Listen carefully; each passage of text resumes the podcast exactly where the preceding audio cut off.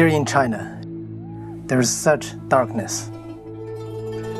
But in the midst of this darkness, we are experiencing God's victory.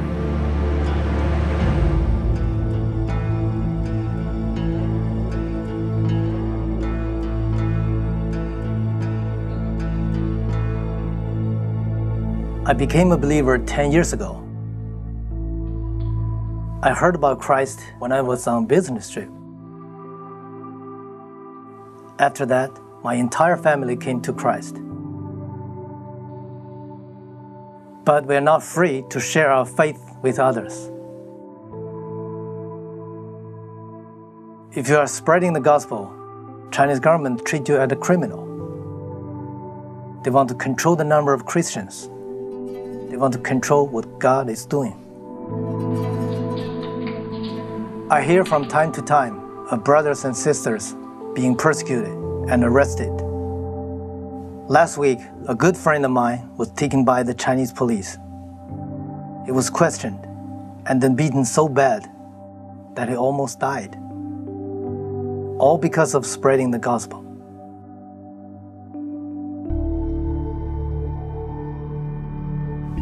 In the city, everywhere you look, there are apartments.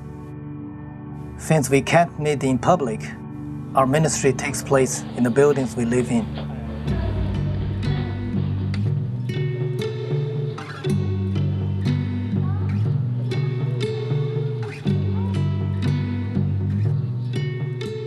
In the evenings, brothers and sisters in Christ gather together in homes. This is our church.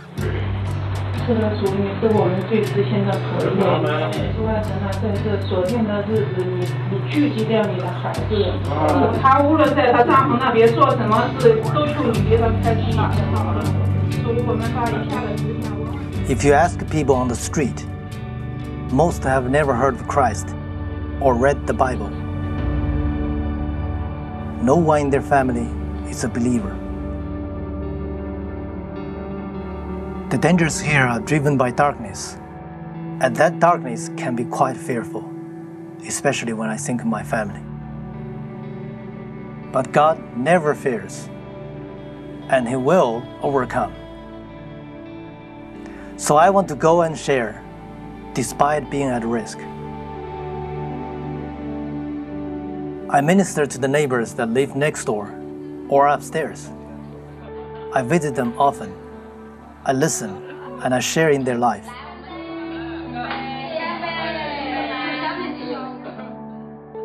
When I get the chance, I tell the story of Jesus Christ and we pray. And the Holy Spirit works. Every week, we see new people come to Christ. Only two weeks ago, an amazing thing happened we discovered there was another home church meeting at the top of this very same building. In our own building, God had brought up another fellowship. That really humbled us.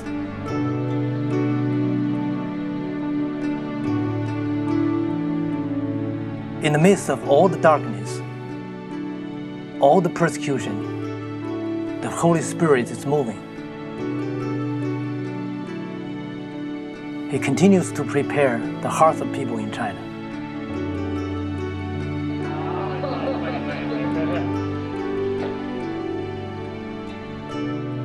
Every day, I have the opportunity to share the love of Jesus Christ, even if it means I could go to prison. For who can have victory over God? Nobody, no matter what country.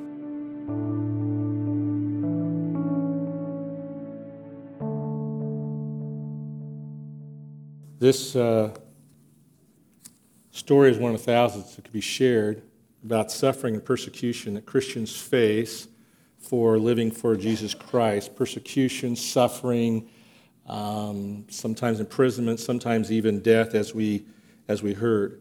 When, uh, when we live an authentic Christian life, you know, what we can expect to experience is uh, the fruit of the Spirit of love and joy, peace, patience, kindness, goodness, gentleness, faithfulness, self control.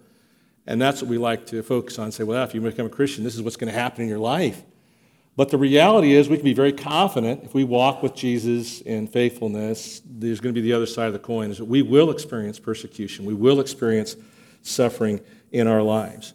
Know, New Testament missionaries, uh, Paul and Silas, uh, they shared the good news of Jesus with those in Thessalonica, and some received that and accepted it. And we talked last week, and we found out that they, they not only received and accepted it, but they lived out uh, the Word of God in their, in their lives, as uh, we see in this passage right here. Therefore, uh, we never stop thanking God that when you received His message from us, you didn't think of our words as mere human ideas. You accepted what we said as the very Word of God. They received it, and then we talked about last week, they didn't just say, okay, that's the Word of God. They accepted it, they took it in their lives. And then it says, which of course the Word of God is, and this Word continues to work in you who believe. And so the Word of God is working in them. And so, what was the result? Uh, what's one of the results that we're going to look at today of, of them having the Word of God continually con- continuing to work in them?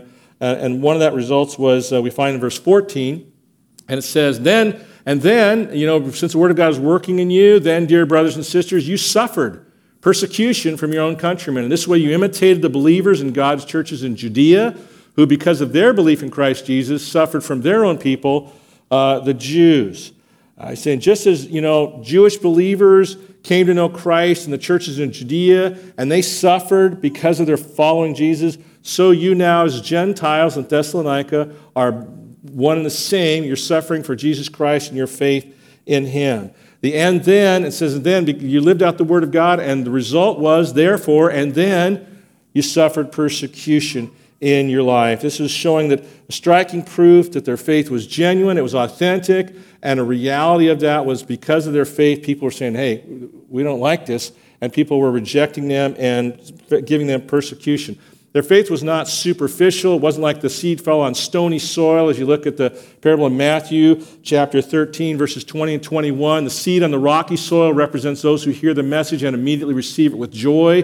But since they don't have deep roots, they don't last long. They fall away as soon as they have problems or they're persecuted for believing God's word. And the Thessalonian believers are saying, hey, that's not them. These folks are the real deal. When they face persecution and suffering, they didn't quickly fall away.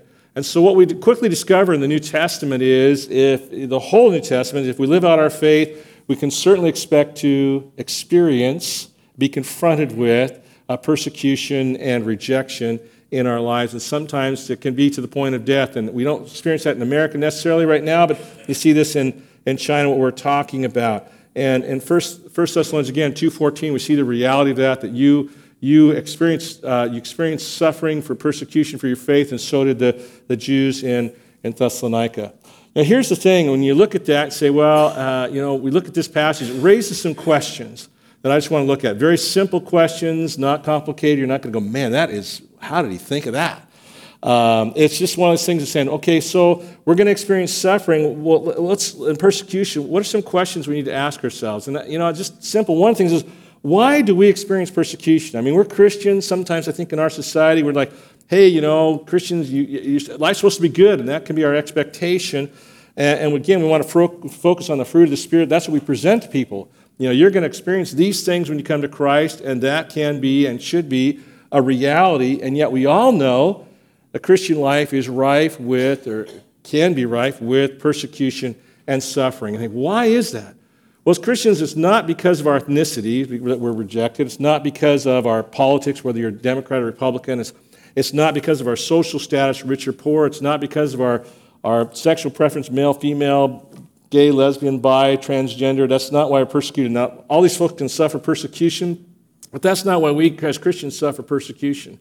It, it's solely for one reason it's because we believe in Jesus Christ and we tell people about Jesus Christ. That's what you find in Scripture. And you see this. I want to go back to 214, and I, I switched the, the line here. It says, Then, dear brothers and sisters, you suffered persecution from your own countrymen. In this way, you imitated the believers in God's churches in Judea who suffered from their own people, the Jews. Why did they suffer? Because of their belief in Jesus Christ. That because their belief was inserted in there, but it explains why. Explains why they suffered, why the Jews suffered. It's because of their belief in Christ Jesus. what Paul is just trying to remind them of is listen, you're not the first people who suffered for, for your faith in Christ. It goes back to when he walked in this earth, and it's going to continue in our day. It's a reality of the Christian uh, faith. And you look at this and say, okay, well, so we, we suffer because of um, our faith in Christ. Well, who, who is it that's doing the persecuting? And, you know, so I think, wow, it's, it's those Muslims over there, they're going to come over here and they're going to knock us all out. And I'm not saying what's going to happen in history, but, but here's the reality. Is it, it tells us in this passage, it's, it's your own countrymen. It, it's, it's you know, people around you, it's people in your, your, your country, people in your county, people in our city, people in your community that you know, and people in your own house. Now, that's, that's a reality in our situation that we're facing. And if you're living out your faith and sharing the good news, uh, what's, what's going to happen is some are going to accept that good news. We heard about kids who went to camp, they accepted Christ. Some are going to respond to it and say, Praise God, thank you for telling me. Some are going to reject when you tell them about Jesus, and they're going to say, I really don't want to hear this. Thank you, but I'm glad that's for you, but that's not for me. And then there's going to be go, those who go to the other extreme, and they're going to say, Listen, uh, they're going to come after us. They just are passionately opposed to the things of Christ, and they want to let you know about that. Who is that? Well, it can be your coworkers, it can be people you know in the community, it can be uh, your peers that you come to know, it can be your classmates, it can be people in your own home. Yeah, example. This is from April of 2015 in Nigeria. Pastor, uh, his daughter was killed in the church, was destroyed by local youths who were wielding machetes. They came by. They said they were trying to uh, kill somebody who had, who converted to Christianity from Islam. They couldn't find him. And so they lit the house on fire, the pastor, and his daughter was inside and suffocated and died. And then they went on and they, they attacked some of the, the, the Christians there with these machetes, broke their arms, and they burned down the Baptist church. I mean, this, is, uh, this isn't some people from way out. This is local youths attacking local people uh, in that situation. You'll think, well, that's in Nigeria. You know, that's not, that's not here. No one's chasing us with machetes here in Junction City, Oregon, or trying to burn down the building of the pastor's house or any of that.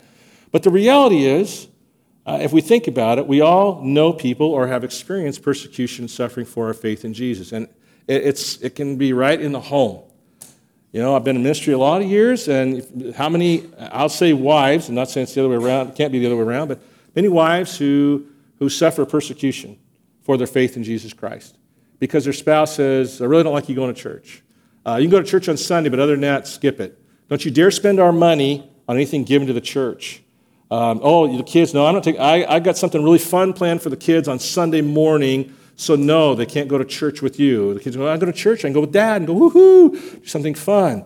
Persecution from a spouse to a spouse. Because I believe in Jesus and the spouse doesn't. The adult child, we heard from uh, right here, Ernesto from uh, our Hispanic ministry came and shared with us today that he, he, his, his mother, when he told her about he accepted Jesus Christ as Savior and Lord, she said, You're no longer my son. Rejection, persecution from a mother to a son. The, uh, the brother who says, I don't want to hear any more about Jesus. Don't talk to me anymore about your Jesus. I, I don't really want to interested in interacting with you in that way because that's what you talk about. The boss who makes it very clear, don't bring up your faith here. Don't talk about Jesus. You're in a situation. Uh, the peer who was uh, seemingly a friend and then invited to church, invited to church, and then shoo, cuts off, shuns, won't interact, won't respond, won't return calls, won't uh, respond to any, any interaction. Why? Because if people don't want to hear about Jesus, we live out our faith, we're telling other people about Jesus Christ. Yes, some will respond. Some will say, Yeah, thank you for telling me. But often we can know that there's going to be persecution. It can be from our own family members, it can be from the person at the grocery store, it can be anybody we come to contact with who just they don't want to hear. People we know. It's not those people out there, it's people in our community, our own countrymen. And we need to be aware of that. So, how in the world to respond? And this is where I want to spend a little more time. How do we do respond to persecution in our lives? We're going to look at three responses. There's many we could look at in scriptures, but I just want to share uh, some, some, some uh, ones that we see in scripture. One is we need to expect. We need to expect that we're going to suffer or face persecution for Jesus. It's, it's just going to be the way the Christian life is. I think this is so hard for us to comprehend in our comfortable society. You know, Pastor uh, David Bondurant, he's the new pastor at the Christian church. Uh, we had a pastor's meeting this last week in our community, and he was sharing how awesome it was that they had uh, their people went out and invited people to a concert at the church on Thursday night. A Southern Gospel group came. They said we knocked on 200 doors, and he said we didn't have one negative comment. We didn't have one door slammed on our face. We asked for prayer requests, and 35 people gave us prayer requests. And we all praised God. And I thought, well, that's, that's wonderful. That's super exciting. But that's not the norm. That's not the norm for, uh, for Christians when we share our faith in, in Jesus Christ. And, and you think, well, how do we know that? Well, just look at the New Testament. The New Testament believers, and you see uh, they're running for their lives. They have mobs coming over and saying, hey, bring them out here. We want to take care of them. They have people yelling at them. They have people that are they're, they're, they're being flogged for their faith. They're being uh, beaten for their faith. They're being stoned for their faith. They're being imprisoned for their faith. They're being killed for their faith. Because I believe in Jesus Christ and say, we don't like that.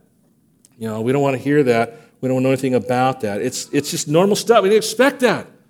That's just, that's the life of a Christian.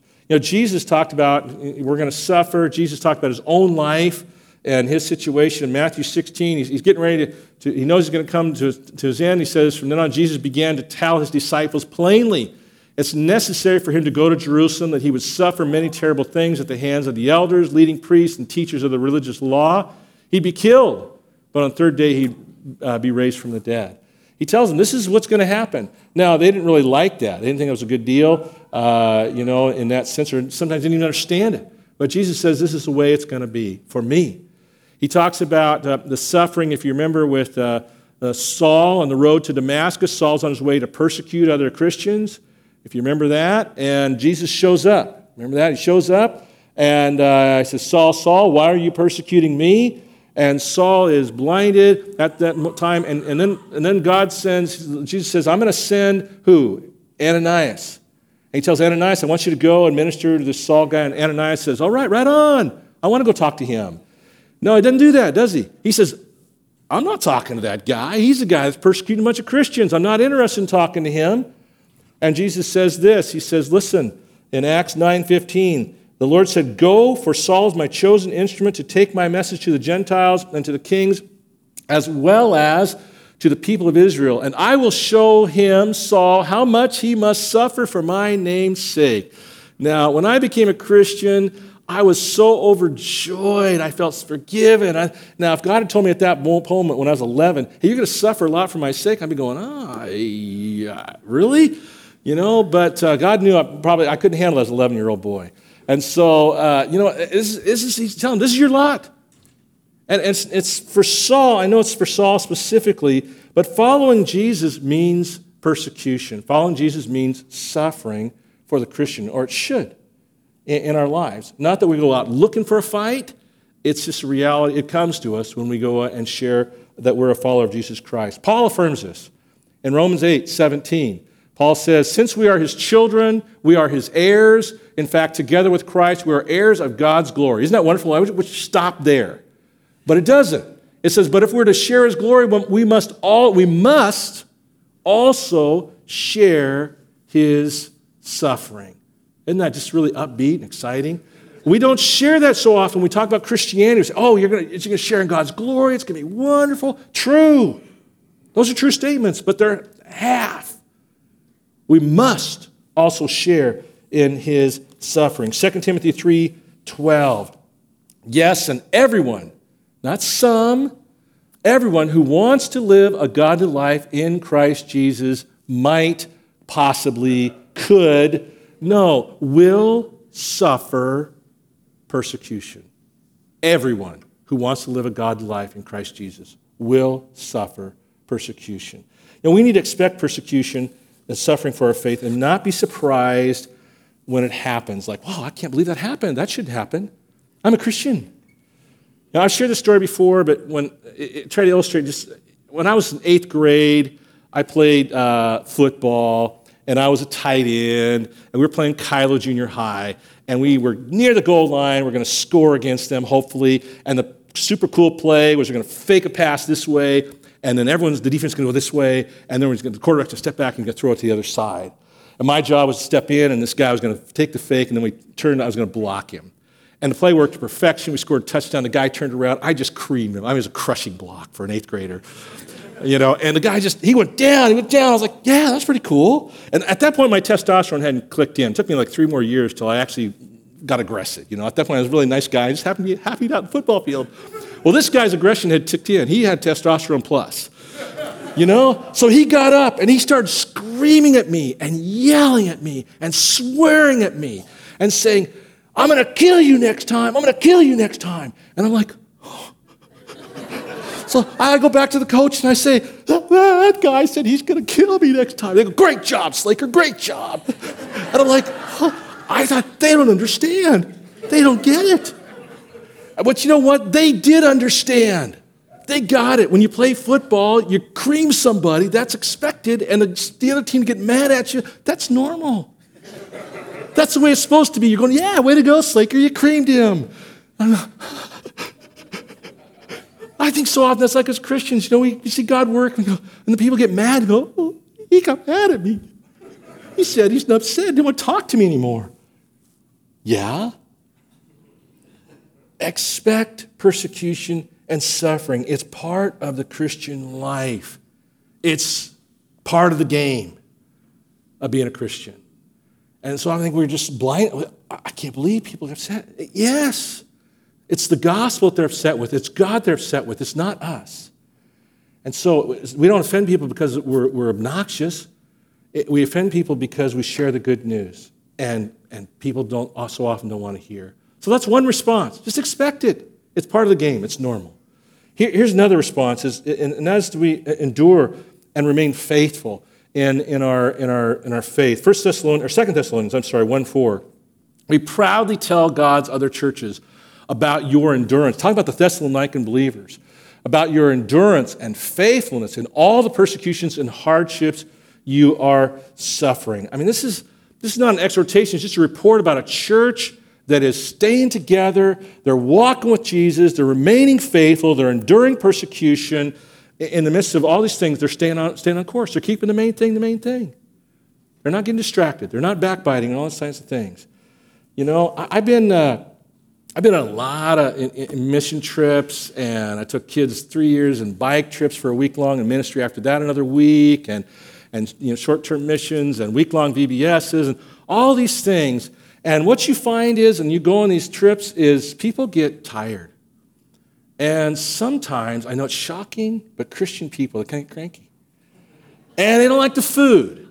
And they don't necessarily agree with how the leadership, uh, decisions that the leadership, namely Ted, uh, what they're doing. And, you know, we think we, the, the neat people really get ticked off with the messy people. And the, the late nighters really get the, the early morning risers upset. And then the early morning risers get up and make noise. And the, the late nighters who are now trying to sleep are, are upset. They don't like the music in the van. Why are we listen to this? Uh, we've heard that song how many times? You know, and could we please change and listen to something else? whatever it is. You know, it's got to be something different. You have budding romances that create conflicts with the high school kids. You know, that happens. Okay, we're now we got problems with there, and on it goes. And and uh, you know, leading these ministries is, can be a challenge because you're trying to always say, listen, we're going to keep the main things. We're going to stay faithful to our cause. Which is to be unified in our, in our words and our actions, and we're to share the good news of Jesus on a short term mission trip. That's what we're going to do. And, and, you know, that's, that's our challenge. And, and we're going to finish strong. We're going to endure. We're going to be finished strong in this ministry, and we're going to walk all the way to the end, run all the way to the end. That's a constant challenge in leadership with short term mission trips, with anything like that.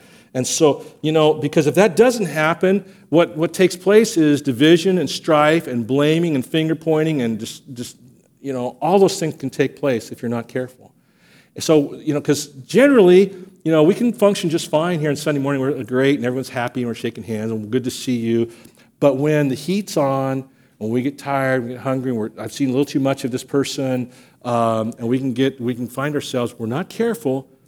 If we're not enduring and remaining faithful, then things start falling apart. And, and that's, that's a challenge for us. Now, that probably wasn't a great advertisement for a short term mission trip, but, but here's the deal.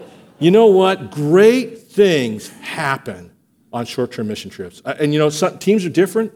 This last year's team, I would say, was, I mean, I keep saying, but it was like the best.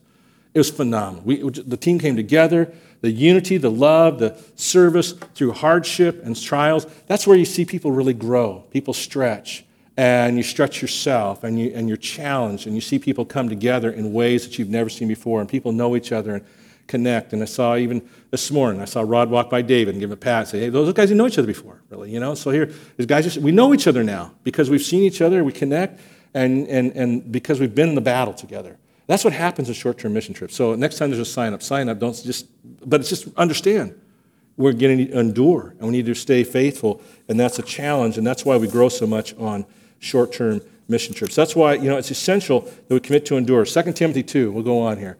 Uh, endure suffering along with me as a good soldier of Christ Jesus. Paul says, "Hey, endure suffering." Uh, because it's a soldier. It's not. Uh, it's a boot camp. It's it's a struggle. It's a battle that we find ourselves in. And uh, Revelation 13 and challenge there, it says, anyone who has with ears to hear should listen and understand. Anyone who's destined for prison will be taken to prison. Anyone destined to die by the sword will die by the sword. This means that God's holy people must endure persecution patiently and remain faithful. You know, that's a repeated theme, whether it's the, the end times, the kingdom to come, or whether it's, uh, you know, right now. He's saying we need remain faithful and endure things to come. It'd be good for us to be mindful of Galatians 6 9, a verse I go back to a lot in my life. Uh, let's not get tired. Let's not grow weary of doing what's good. At just the right time, we will reap a harvest of blessing if we don't give up. That's enduring, that's staying faithful to the cause. We're going to reap a harvest. It may not be today, it may not be tomorrow, it may not be next month, next year, but uh, we're going to reap a harvest. And so keep that in mind as a response to suffering. Here's, here's response three, the last one we're going to look at, and that is to recognize suffering for Christ. Uh, recognize suffering for Christ as a privilege. And you go, wow, that wouldn't have been on my list. Well, wouldn't have been on my list either. Uh, but you look at Scripture and you see people who say, what a privilege it is to suffer for Christ. And you, you go back to Acts chapter 5, and they've been telling people about Jesus, chapter 4 and 5.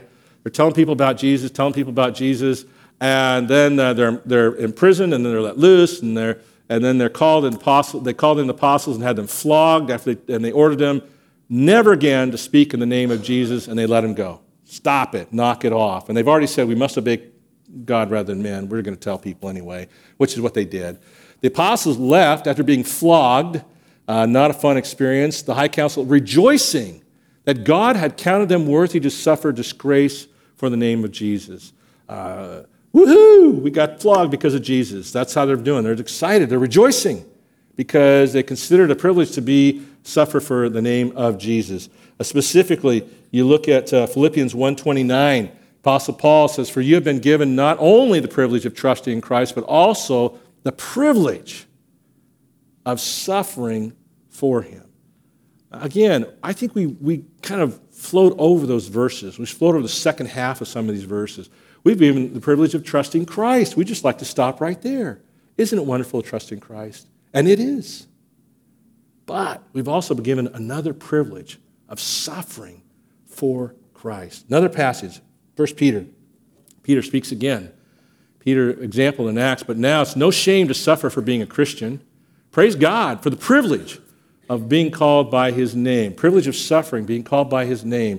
That's not a, shame, it's a great thing that we can do that. Now, that's not normal response, I don't think, for us to say, I have a privilege to suffer for Christ. And, and you look at the Peter and Paul and those and saying, you know, um, that, that's, maybe that's that time, it's not now. But I'll share a, story of a doctor, name of uh, Helen Roseveare. She was a British uh, medical missionary in Zaire. And uh, in the 60s, she was, had faced all kinds of persecution, brutal beatings, other forms of physical torture. At one point, she thought she was going to be executed. And at that moment, she said, she sensed the Holy Spirit saying to her this 20 years ago, you asked me for the privilege of being identified with me. This is it. Don't you want it? This is what it means. These are not your sufferings, they are my sufferings. All I ask is of you is the loan of your body. The privilege of serving Christ through sufferings overwhelmed Dr. Roseveare. And she survived, she wasn't executed, and she later wrote this. I want you to read this. He didn't stop the sufferings, he didn't stop the wickedness, the cruelties, the humiliation, or anything. It was all there. The pain was just as bad, the fear was just as bad, but it was altogether different. It was in Jesus, for Jesus, with Jesus. That really struck me. He didn't rescue her. Didn't take her out of her pain and suffering. It was all there. But she had such a faith in God that she responded to her suffering and said, This is a privilege. This is a privilege I have. It, my suffering's for Jesus, with Jesus, and, and uh, in Jesus. What a, what a challenge. I appreciate she clarified it didn't change. I, I don't know about you, but you know, probably like your first response is going to be, uh, you know, get me out of this, Lord. Um, stop this. This isn't fair. I don't like this. Um, those kinds of things. And, uh, you know, have you forgotten me? I mean, those would be things that come to, to mind for so many of us. And yet, if we really walk with Jesus, trust Jesus in persecution, say, God, this is a privilege to suffer for you, with you, and in you. And that should be our, our challenge. I, I pray we can grow uh, in a way that through maybe just even hearing today. So we can state in Philippians 1 29, we can say this is our, our statement. Lord, thank you for being given, thank you for being given not only the privilege of trusting in Christ, but also the privilege of suffering for him. May we come to that maturity level that we could make such a statement as Paul makes here in Philippians 1:29. You know, honestly, you think about um, being persecuted, suffering, and it can seem maybe irrelevant to this group to us who say, that's not that big a deal. I, I, don't, I don't face persecution in my life. I just want to share some, some things that to think about just to close our time. And just um, so, some are thoughts and some are recaps. Some things, thoughts that we need to process. First is, is a recap, and I think we need to expect uh, persecution and endure and remain faithful through suffering and count it a privilege when we suffer for Jesus. We just talked about that. When, when we are persecuted and when we suffer, we need to say, listen, uh, this is normal.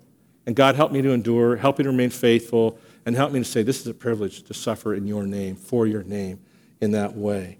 Um, and secondly, you know, is we need to make sure we put on the armor of God. Know, so often uh, we need to realize persecution, it's not just physical, it's, it's a spiritual battle that we face. And, and we need to understand that and face it with spiritual weapons. Ephesians 6, 10 through 13, a final word be strong in the Lord and in his mighty power. We're strong in the Lord, not, not when the going get tough, the tough get going. We're saying, I'm strong in the Lord and in his mighty power. You know, it's like Paul in, in, uh, in 2 Corinthians 12, you know, you know, in my weakness I'm made strong. He realizes that's what we're talking about here. Put on all of God's armor so that you'll be able to stand firm against the strategies, all the strategies of the devil. For we're not fighting against flesh and blood enemies, but against evil rulers, authorities, of the unseen world, against mighty powers in the dark world, against evil spirits in the heavenly places. Therefore, put on every piece of God's armor so you will be able to resist the enemy in time of evil. Then, after the battle, you will still be standing firm. You know, that's, uh, the, the, you look at 14 through 17, it gives the armor. I'm not going to talk about that right now. Read it, look at it, study it, say, I need to put on these pieces of armor in my life. I want to stand firm in the, the battle. Third, we need to pray.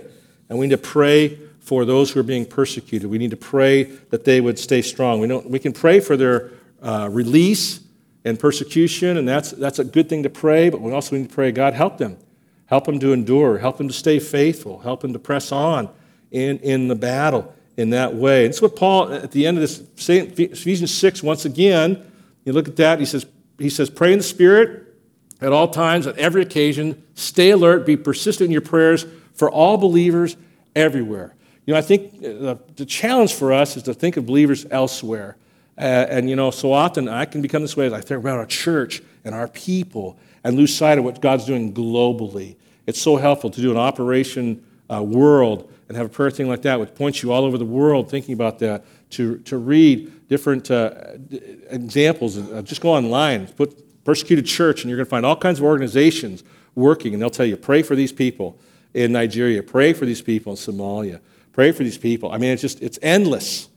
But it's important for us to be aware. As for, as pray, and pray for me too, Paul says, ask God to give me the right words so I can boldly explain God's mysterious plan that the good news is for Jews and Gentiles alike.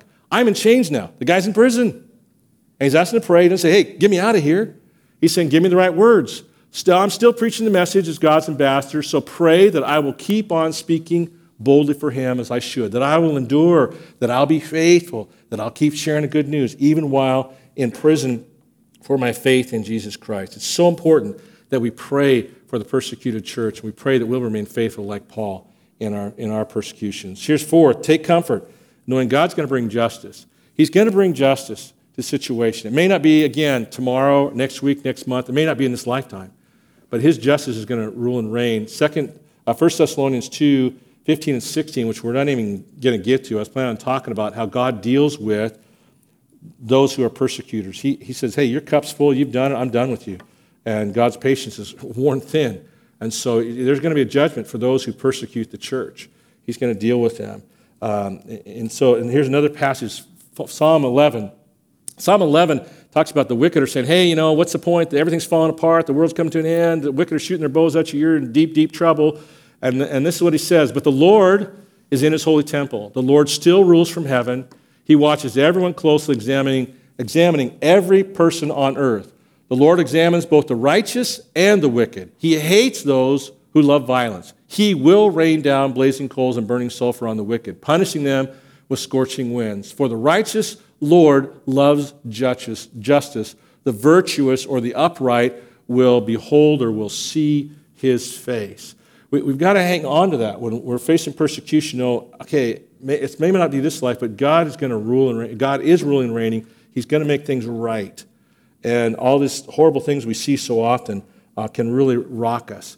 Here, here's the final thing, just to think about, and that is this question Do I face persecution for my faith in Jesus? I mean, this is kind of this is the drive of the whole message, really, is for us to ask this question Do I face persecution for my faith in Jesus?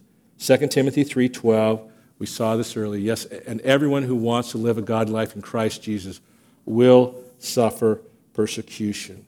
Does my life as a Christian bring rejection? Does it bring persecution in my workplace, with those I know in my community, sometimes perhaps in our own families, uh, you know, in these situations? Uh, and if not, and again, we're not going looking for a fight. We're like, hey, I want people to really throw tomatoes at me. I'm looking forward to that. It's a matter of saying, if I live my faith out, if I'm faithful in telling people about Jesus, a natural thing's going to happen is we're going to face persecution. We're going to face rejection. And if that's not happening, I have to ask myself, why not? Why is it, you know, is it we slipped into comfortable Christianity? I just want to be a nice guy. And it goes, oh, yeah, boy, yeah, really a guy. He's, yeah, he's a pastor. And no, that's, that's all wonderful. And we shake hands, we, we smile at everybody, and all those kinds of things. We don't tell people about Jesus. There's no reason to get offended. They just go, oh, that's a nice guy. Moral, upright, nice family, good, wonderful. That's great. It's meaningless eternally, though. In eternity, if we don't tell people about Jesus.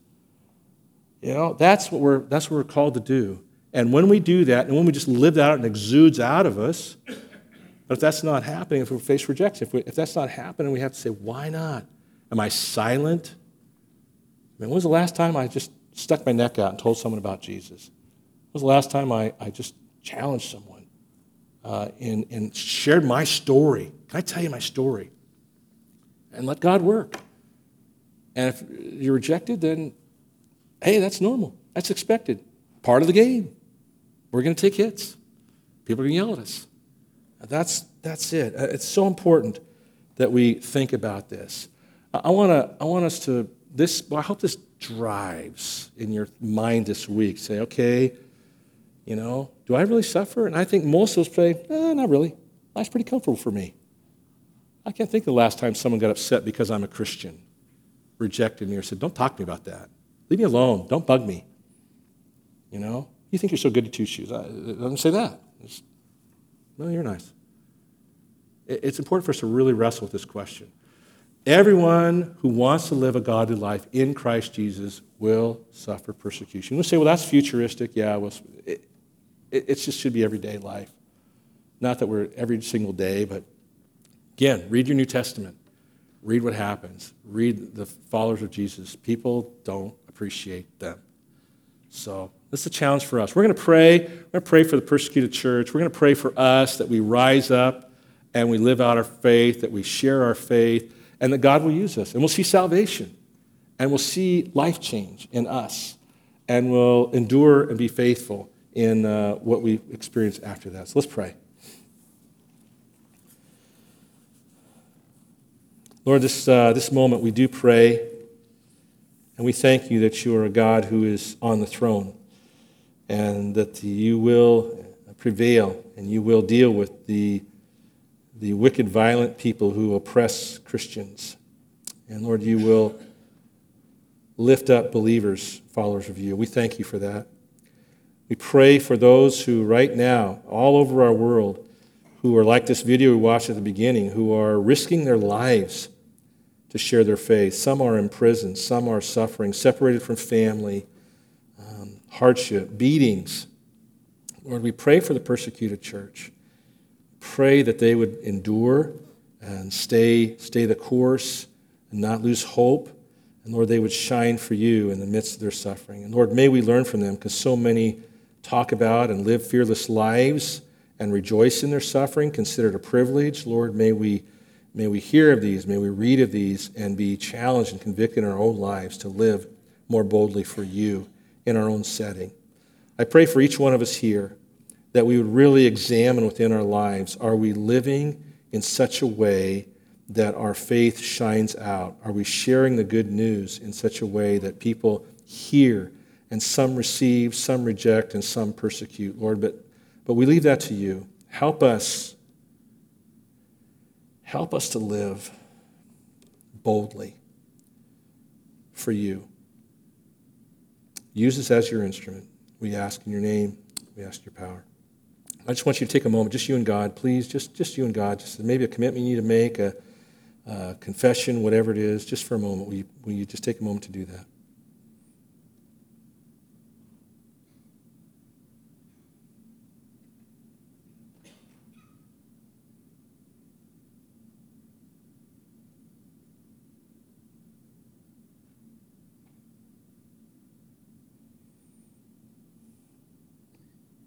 Pray in your name.